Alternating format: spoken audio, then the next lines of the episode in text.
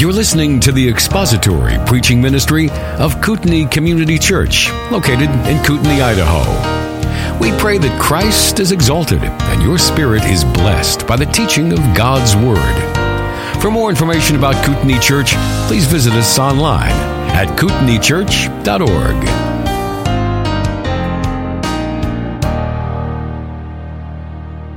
One thing that consistently set Jesus in opposition to the religious leaders of his day was not that he was a political revolutionary and was calling for the overthrow of Rome, but rather he made claims to be God. He made claims to divinity, to deity. And these were not subtle and enigmatic claims that you kind of had to sort of parse out and find out is it sort of a double meaning that he has in mind there? What exactly is he alluding to? Some of them were very overt and very clear, bold declarations of his own divinity. In John chapter 5, Jesus claimed that he and the Father do the same works. The Pharisees confronted him because he was healing on the Sabbath, and he said, The Father works on the Sabbath, and I work on the Sabbath. He said, What was the Jews' response to that? John chapter 5, verse 18, For this reason, therefore, the Jews were seeking all the more to kill him because he not only was breaking the Sabbath, but also calling God his own Father, making himself equal with God. Now that's John's commentary on what Jesus said and why the religious leaders were trying to kill him. He was not just claiming that he was the Son of God in some generic universal sense in which all people who have ever lived are the sons of God by virtue of us being his creation, but he was claiming a unique relationship with the Father so much so that he does the same works as the Father. The Father works on the Sabbath, and I work on the Sabbath. And they searched around and looked for stones to stone him. They wanted to kill him because he was not just claiming that God was his Father, but he was making himself equal with God. They understood exactly what it was that he was claiming. And what was Jesus' response to that? Did Jesus back down and say, no, you, you misunderstood me? I think if you just kind of parse out what I'm saying a little bit, you'll understand that I'm really not making that kind of a bold claim. He didn't do that at all. In fact, he doubled down on some of those claims. And he claimed not just to be working on the Sabbath, but he claimed to do all the works that the Father does. And this is John chapter 5, by the way. This is right on the heels of verse 18. He claimed to do all the works that the Father does. He claimed to know the secret things of the Father, to be the judge of all men, to be worthy of the same honor, reverence, worship, and obedience that men render to the Father. He claimed to be able to give eternal life and forgiveness of sins to any and all who put their trust in Him. He claimed that He is the proper object of faith and trust and confidence and then claimed that he has the power to raise all men on the last day and consign some men to eternal life and others to eternal damnation based upon his own authority.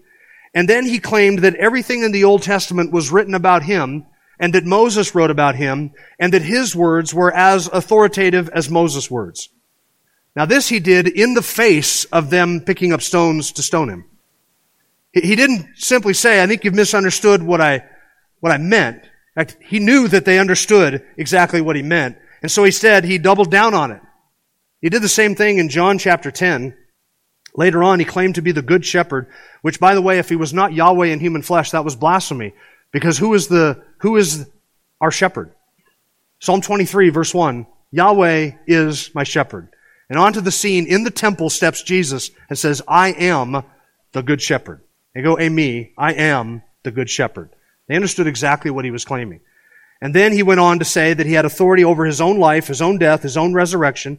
He claimed again to be the proper object of faith, trust, confidence, and obedience. And then he claimed to be the one who would grant eternal life to his people. And then he capped it all off with this statement, I and the Father are one. And what was the response of the Jews to that? John chapter 10, verse 31, the Jews picked up stones again to stone him. Jesus answered them, I showed you many good works from the Father. For which of them are you stoning me? The Jews answered him, For a good work we don't stone you, but for blasphemy, because you, being a man, make yourself out to be God. Did Jesus then back away from that and say, Hold on, I think we have now a second time that you've misunderstood what I've said? No, not at all. In fact, he went on then to claim that he is in fact God, he is in fact the Son of God, and he is in fact God the Son. Jewish people today, by the way, respond to the same way to Jesus of Nazareth that the Jews in Jesus' day does. They claim that he is a liar and a, and a fraud and he claimed to be the Messiah and he claimed to be God and they hate him for that. In some Jewish homes, you are not even allowed to say the name of Jesus Christ unless it is a swear word. And by the way, if Jesus was not divine, then he was a liar. That's real, those are really your two options. He either was God in human flesh or he was the greatest deceiver who has ever lived because he claimed to be God in human flesh. So the question then comes to us. This raises for us this question. Should the Jews have expected deity in their long awaited Messiah? Did the Jewish people have reason to expect that this Messiah who was promised in Genesis chapter 3 and promised to David and promised by the prophets and predicted through all of the Old Testament and symbolized and, and, and typified through all of the sacrifices and the feasts and in the tabernacle, should the Jews have actually expected one who would step onto the scene and claim to be deity? Should they have anticipated that? To borrow the illustration that I started last week, you remember the Old Testament is like God over the course of centuries putting on the table various puzzle pieces that we can put together and get a picture of the Messiah. Well, should the Jews now, I don't do puzzles because I hate puzzles, but my wife, when she does puzzles, she isolates all the similarly colored ones into one area and then all the ones from another color in another area. She has the patience for it. I don't. Should there have been a collection of puzzle pieces on the table that said deity all over them, all the same color. You have the puzzle pieces that said he was going to be man, that he would have a lineage, that he would suffer as a man, that he would die as a man, that he would live as a man and obey the, the law as a man, that he would come from David's line. There were all of these puzzle pieces that said that the long-awaited Messiah would be true humanity. He would be a real man. But were there a group of puzzle pieces, when you pull them off to the side, you say, this one who is coming looks a lot like Yahweh.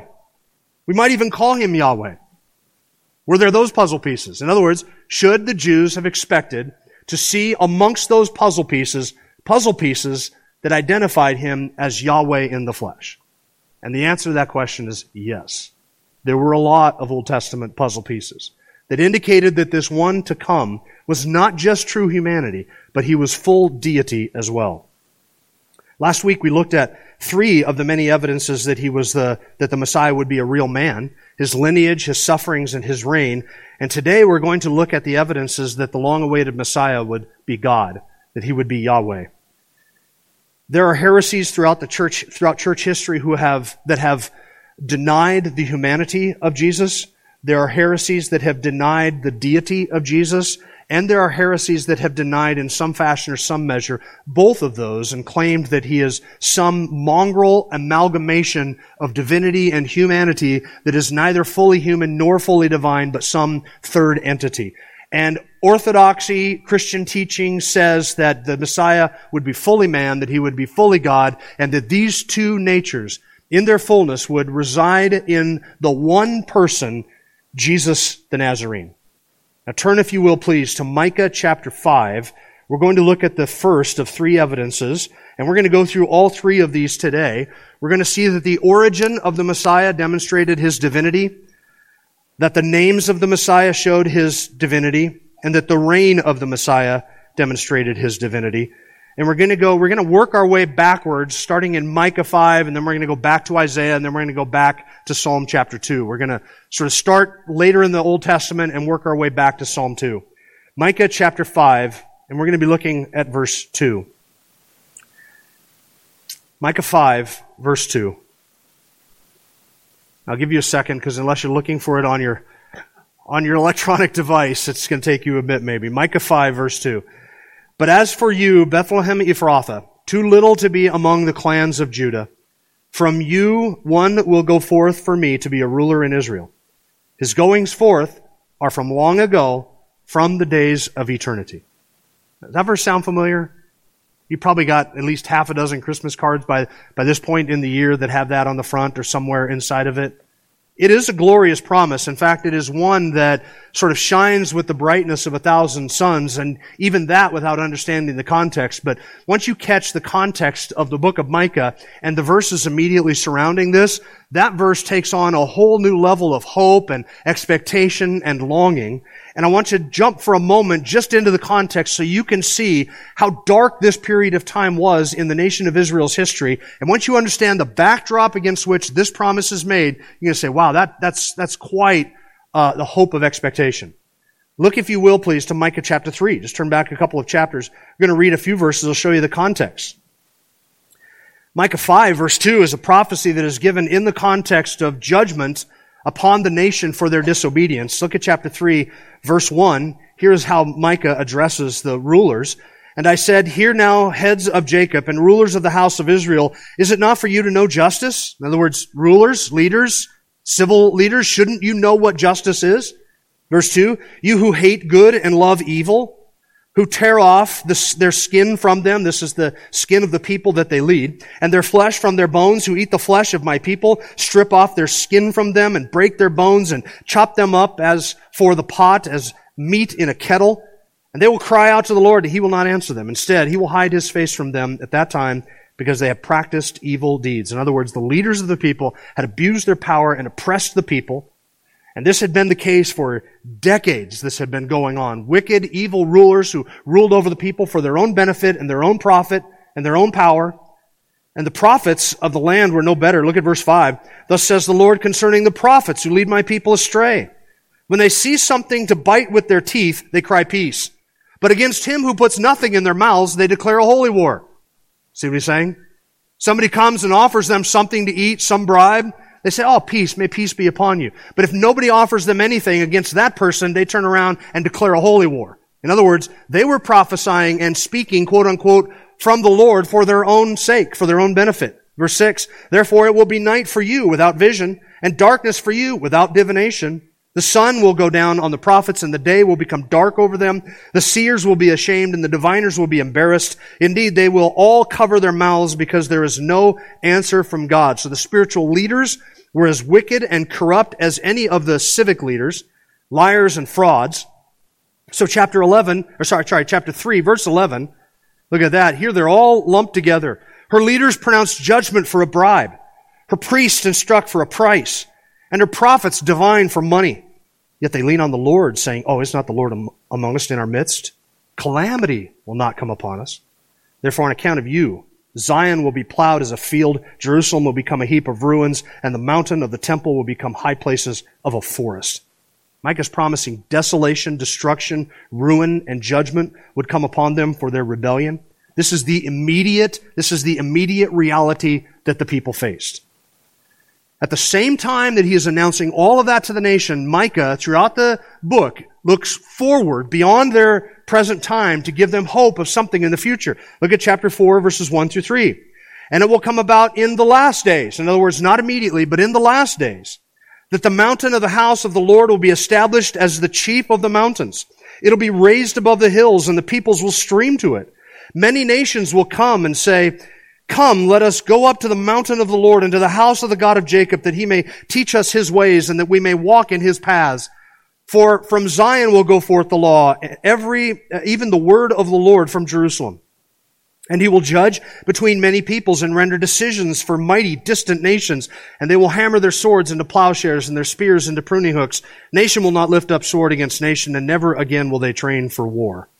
So Jerusalem and Zion will eventually be the center of everything, the center of worship, the center of commerce, the center of praise, the center of learning.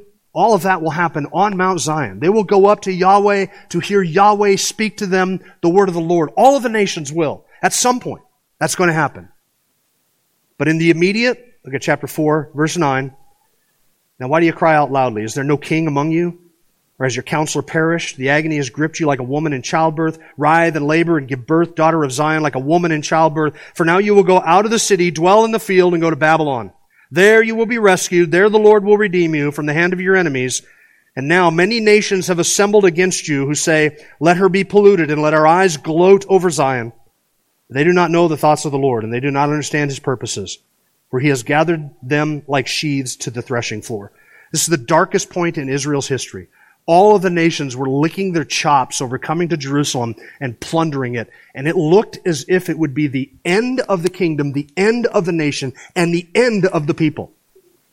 And Micah says, you have every reason to fear. You have every reason to be terrified of the judgment that is about to fall, because it is coming, and it is going to be swift, and it is going to be severe, and it is going to all but destroy you.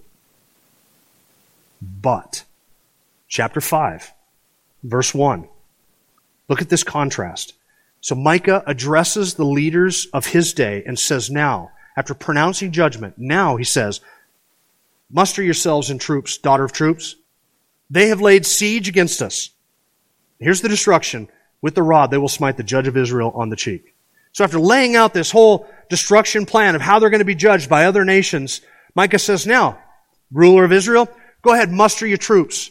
You trust in your army? Muster them up. Call them up. Daughter of troops. Get all the army, Navy, Air Force, Marines, National Guard. Bring them all out there and see if you can withstand this judgment. Because the judge of Israel, that is the one who was leading in Micah's day, that judge of Israel is going to be struck on the cheek. The ultimate insult. That was basically a way of saying you can, you can muster all of your forces and it is not going to stop the judgment that is to come. The ruler of our city is going to be destroyed and humiliated and utterly conquered. And guess what? Spoiler alert, he was.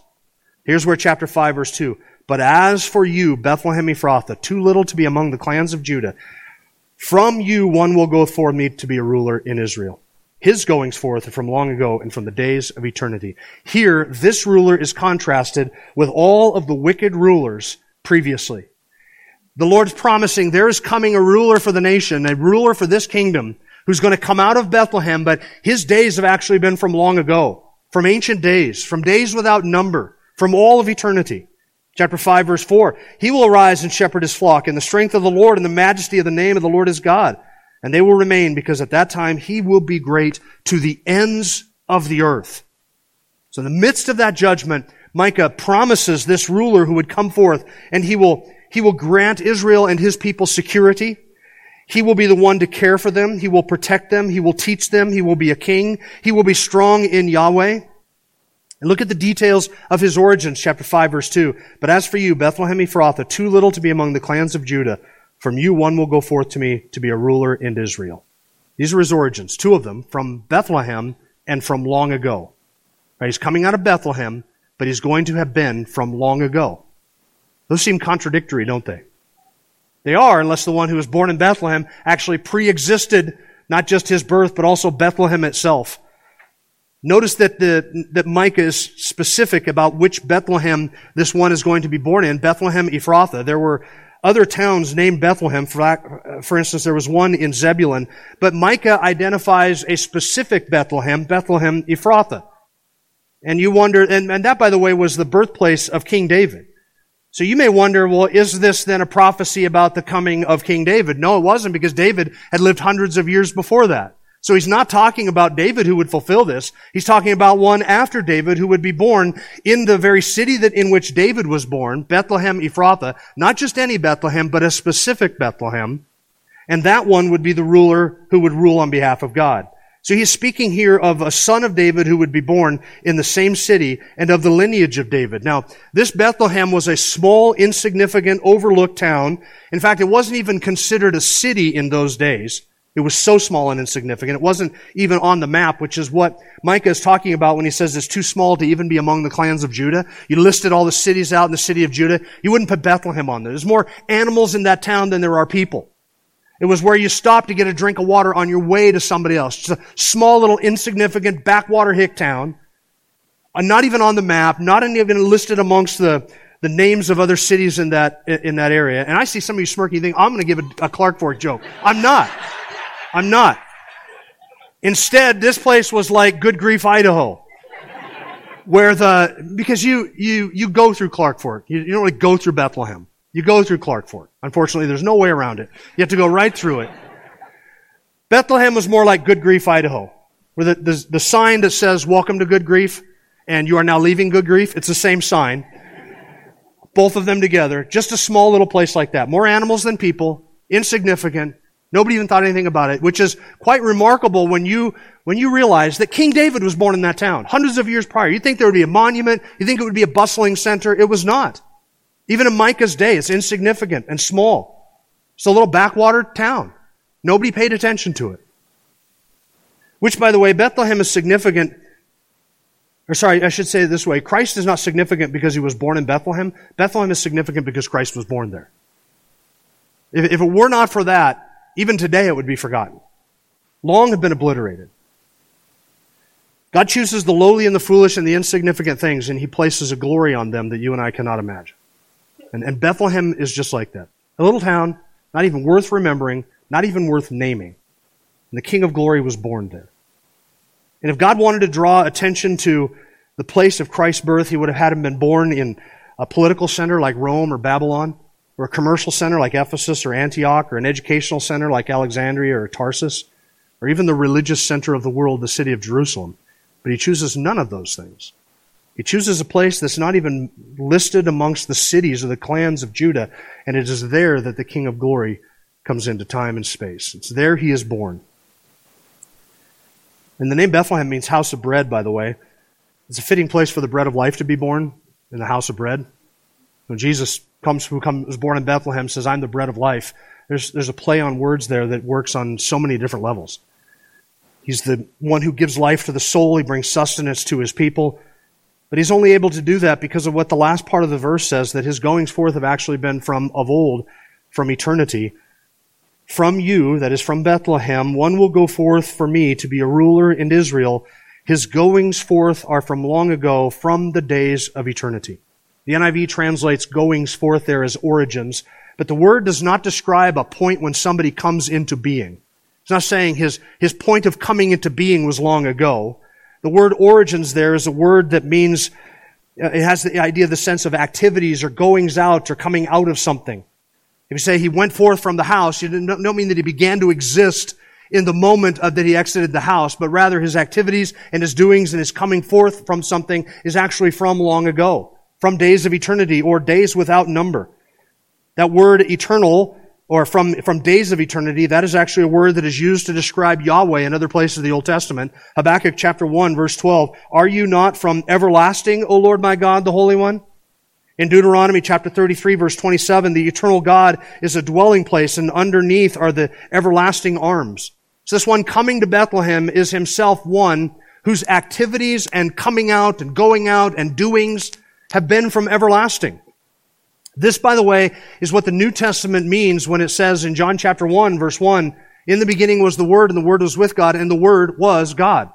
In the beginning, John's going back as far as you can possibly go back. Not that he had a beginning, but you go back to what you think to be the beginning, before time and space and anything else was created, and there he was existing with God as God. Second person, fully God in nature. That one, John says, became flesh and dwelt among us, and we beheld his glory as of the only begotten of the Father, full of grace and truth.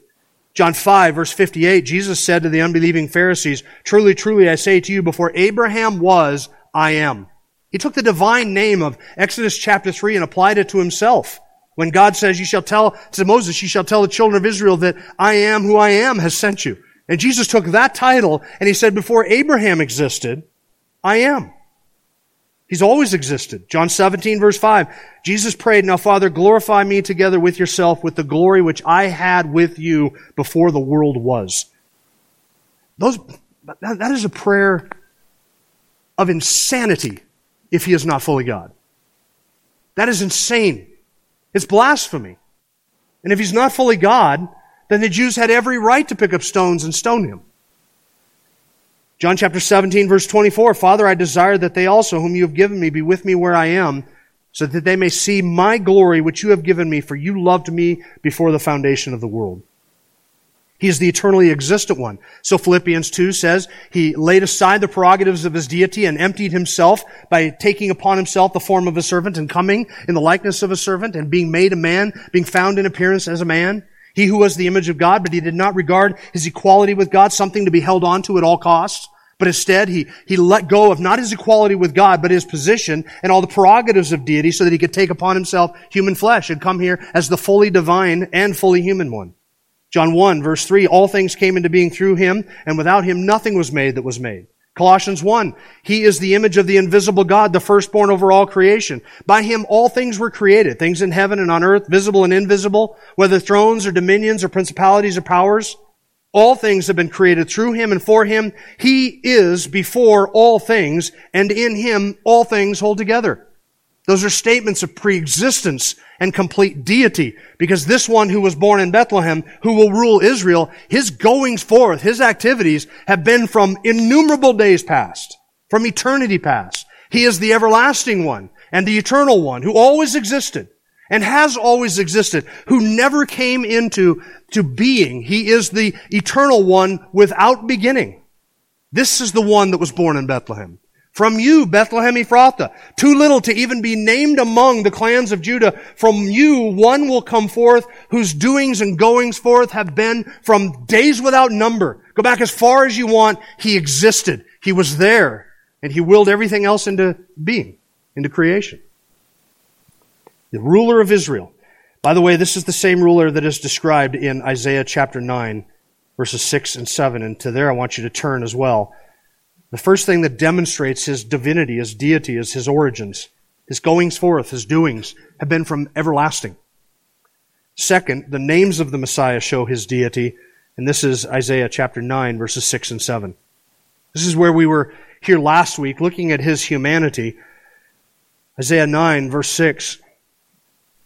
For a child will be born to us, a son will be given to us, and the government will rest on his shoulders, and his name will be called Wonderful Counselor, Mighty God, Eternal Father, Prince of Peace. Those are the names. Those are the titles. We'll focus on those here in just a moment. Let's read verse 7 as well. There will be no end to the increase of his government or of peace on the throne of David and over his kingdom to establish it and to uphold it with justice and righteousness from then on and forevermore. The zeal of the Lord of hosts will accomplish this.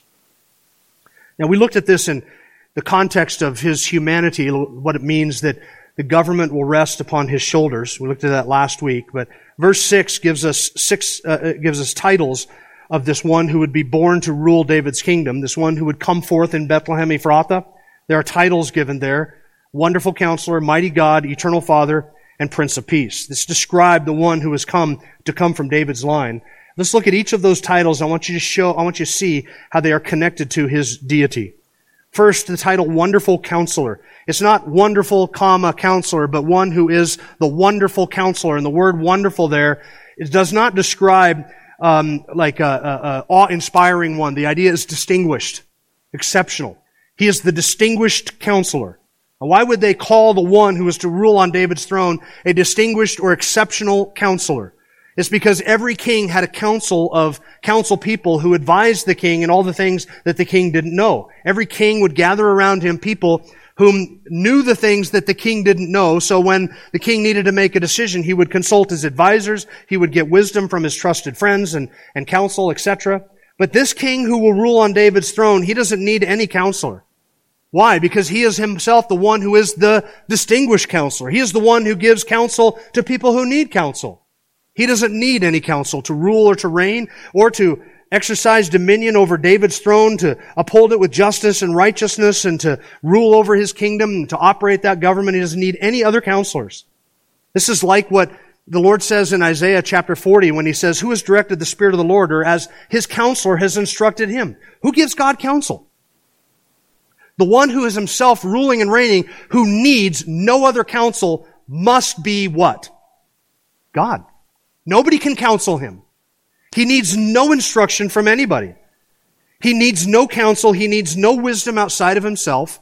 He needs no knowledge given by anybody else because he knows everything and he has all wisdom and in him resides all wisdom, all truth, and all knowledge. And that is what makes him the exceptional, the noteworthy, the distinguished counselor. He doesn't need a council of advisors because he alone can rule knowing all things giving counsel to all people. Remember the passage that we read earlier in Micah? There will come a day when the nations will come up to him to hear the word of Yahweh. Nations will, will stream up to Jerusalem and stand before that throne and people from every tongue and tribe and kindred from all over the world will just stand there to hear Yahweh speak and he will speak counsel and he will speak wisdom and he will speak truth and knowledge. And people will just long for that. He's able to do this because he is the wonderful counselor. Second, he is the mighty God. That's the word El Gibbor. Gibbor by the El, by the way, is the, the name that is often attached or used in God's name. El mean like Immanuel, etc. El, uh, uh, Elohim, El Shaddai. The names almost escaped me there for a second. But here's El Gibbor, which is God, the mighty one. Gibbor means champion or hero or strong one. One who is manly or vigorous, the mighty one. This is God the Almighty. The nations will stream up to Jerusalem and they will stand before this one who is on David's throne in that kingdom. They will hear the word of Yahweh and they will call him the mighty God. That is his title. He is the mighty God. We shall go up. By the way, this is why they go up to hear the word of Yahweh because it is Yahweh who is sitting on the throne in the person of Jesus Christ. So when he speaks, it is the word of Yahweh. And they will refer to him as El Gibbor, the mighty God, a clear title of divinity. And then he is called the everlasting Father. Now that makes us want to hit the brakes, right? Hold on a second. Everlasting Father. I thought this was the Son who is incarnated and not the Father. Is Isaiah mixed up about which member of the Trinity takes upon himself human flesh? That he calls him the everlasting Father? Because I thought we refer to him as the Son of God, not as the Father. It's true, right? What does Isaiah mean when he refers to him or describes him as the everlasting Father? Because we make distinctions in the Godhead, and to be clear, we can say that God died on the cross for us, that He bore the penalty for our sins, and, and that as the God man, He rose again from the dead, but we cannot say, and we never say, that the Father died on the cross or that the Spirit died on the cross. So it is very important when we are talking about what the members of the Trinity do that we make these careful distinctions. So it's odd then that in speaking of this one who would rule from David's throne as the descendant of David, the one born in Bethlehem, that he would be called the Eternal Father. This is the one that was born in Bethlehem and he's the Eternal Father? Does that create a Trinitarian problem for you? The solution is not too difficult. The word father there means chief or founder or progenitor. And what he is describing here is not his relationship to other members of the Trinity, but his relationship to time. He is the Father, the progenitor of time. He's the everlasting one. To go back to what Micah says, he is the one whose goings forth and doings have been from long ago. So uh, Isaiah is not describing his relationship to the other members of the Trinity. He is describing something that is true of this one namely his eternal nature. And he's not simply saying that he existed before time, but rather that he is the one who himself created time. He is the father, the progenitor, the originator of time itself. And that can only be said of Yahweh. That is what is described there. He is the father of it. His doings and his works, his goings forth are from days without number because he is the father, the originator of time. He is everlasting, the eternal one. And lastly, Prince of Peace. Peace will characterize this rule. Notice again the promise to David. The government will rest upon his shoulders, and there will be no increase, verse 7, of his government or of peace, and on the throne of David and over his kingdom, to establish it and to uphold it with justice and righteousness. And this rule that Christ establishes will itself be a rule of everlasting and infinite peace. That is hard to conceive of in the world in which we live. At Christmas time, we hear a lot about the peace on earth. In fact, our special sang this, and this is, this is not intended, by the way, as a, a slight against the special at all. Okay? We hear a lot at Christmas time about peace and peace on earth. It is what we long for. It is what we are promised is going to happen someday. But there will never be peace on earth until the Prince of Peace rules in Jerusalem.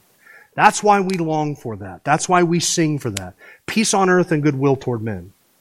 When we speak about that, peace on earth and, and God's favor toward those with whom He is pleased, when we describe that, we're not, we're not asking people to just dig deep inside of their hearts and find this little nugget of peace that if they, they take it out like a seed and they plant it and they water it and they nurture it and expose it to nice bright sunshine, that'll blossom into this worldwide movement that'll, that filled with rainbows and unicorns and, and four-leaf clovers. That's not what we mean by peace. What we mean by peace is that we long not just for the peace of Jerusalem, but for peace that will be worldwide, and that can only happen when the Prince of Peace rules, not in our hearts, on the earth. When every nation will bring its offerings and its sacrifices up to Him. And every nation comes to hear the word of Yahweh from this one who is Yahweh in human flesh. When every nation gives its obedience to Him and when he rules the entire world in righteousness and truth. This will happen. And not until that happens will there ever be peace. There will not be peace in Jerusalem. There will not be peace for Jerusalem. There will not be peace at any place on this planet until the King of Peace, the Prince of Peace, takes his throne and establishes the kingdom that is described here in Isaiah chapter 9. The kingdom of David. Then there will be a righteous and just and benevolent monarchy that will be characterized by peace. When Shiloh takes the staff. Remember we looked at that last week in Genesis chapter 49? The promise to Judah? Once Shiloh takes the ruler's staff, the one to whom that belongs, when he takes it, then to him shall be the obedience of the people. You know why there's war? Because people disobey Jesus Christ. But when all disobedience is put down, when justice and righteousness are fully done, then we shall have peace. And that leads us third to the reign of the Messiah shows his deity. So the origins of the going forth in Micah chapter 5, the names of the Messiah in Isaiah chapter 9, and now turn back to Psalm 2. And our time is running away with us, so I'm going to have to do some editing here on the fly. Psalm chapter 2. I've kind of already made the case for his reign and his rule as deity in Isaiah chapter 9, but I want you to see how the Father addresses the Son, how the Father addresses this one who would rule. Psalm chapter 2, verse 1. Why are the nations in an uproar and the peoples devising a vain thing?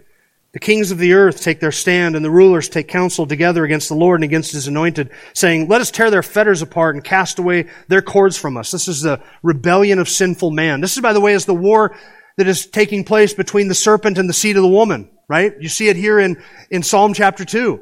The, those who belong to the devil and, and are doing his bidding are at war against the Lord and his anointed one. They are, they are adamantly hostile against the seed of the woman that was promised in Exodus or Genesis chapter 3. This is rebellious and sinful men. By the way, this is not describing any kind of peaceful existence prior to the coming of the Messiah. We, this, this hostility between the seed of the woman and the serpent is going to continue. It's going to continue until it is finally put down by this rule and reign that you're about to read about here. Chapter 2 verse 4. He who sits in the heavens laughs. The Lord scoffs at them. Then he will speak to them in his anger and terrify them in his fury, saying, As for me, I have installed my king upon Zion, my holy mountain. Now Peter applies this to Christ in, in the book of Acts, chapter 2. David here is the author of Psalm 2, but here's something to remember. David is speaking concerning we read it at the beginning of the, uh, uh of the service. 2 Samuel chapter 7, David is speaking concerning promises that God made to one of his descendants and to David. Some of those promises were fulfilled in David's lifetime. Some of those promises applied to Solomon, but many of those promises applied to days that were yet a long way off, as David says in 2 Samuel chapter 7. So here in Psalm 2, David is speaking of things that Yahweh has said to him concerning his household and concerning this king, but, but David is also speaking on behalf of this king. It's almost as if he takes upon himself, for the sake of the psalm, a prophetic persona by which he speaks as this one to whom God has made this promise. And that's what we have in verse 7. This, what, what is, what we read in verse 7 is David reporting to us the words of the Messiah, Christ, his greater son, verse 7. I will surely tell of the decree of the Lord. He said to me, and now you have Christ quoting Yahweh, the Father, what the Father says to the divine Son in verse 7, You are my Son, today I have begotten you. Did you catch all that? So David is, he is quoting the Messiah, his greater son who would come, and the Messiah then is saying what Yahweh, the Father, has said to him, you are my son, today I have begotten you. The word begotten, by the way, doesn't have anything to do with coming into existence. It means proceeding from. In other words, there is a sonship that exists here that predates time itself. Verse 8. This is Yahweh speaking to the Messiah. Ask of me, and I will surely give the nations as your inheritance, and the very ends of the earth as your possession. You shall break them with a rod of iron, you shall shatter them like earthenware.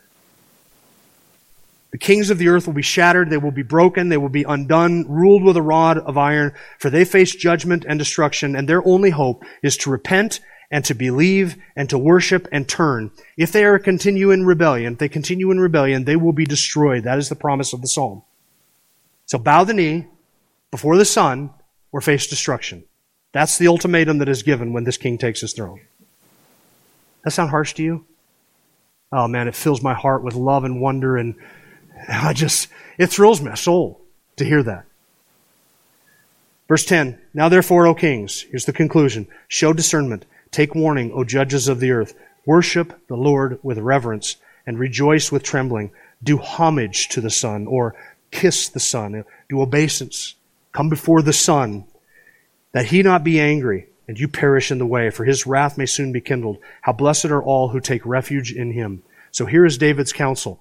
Come to the Son, bow the knee, kiss his feet, worship and obey him, do him reverence, or he will destroy you.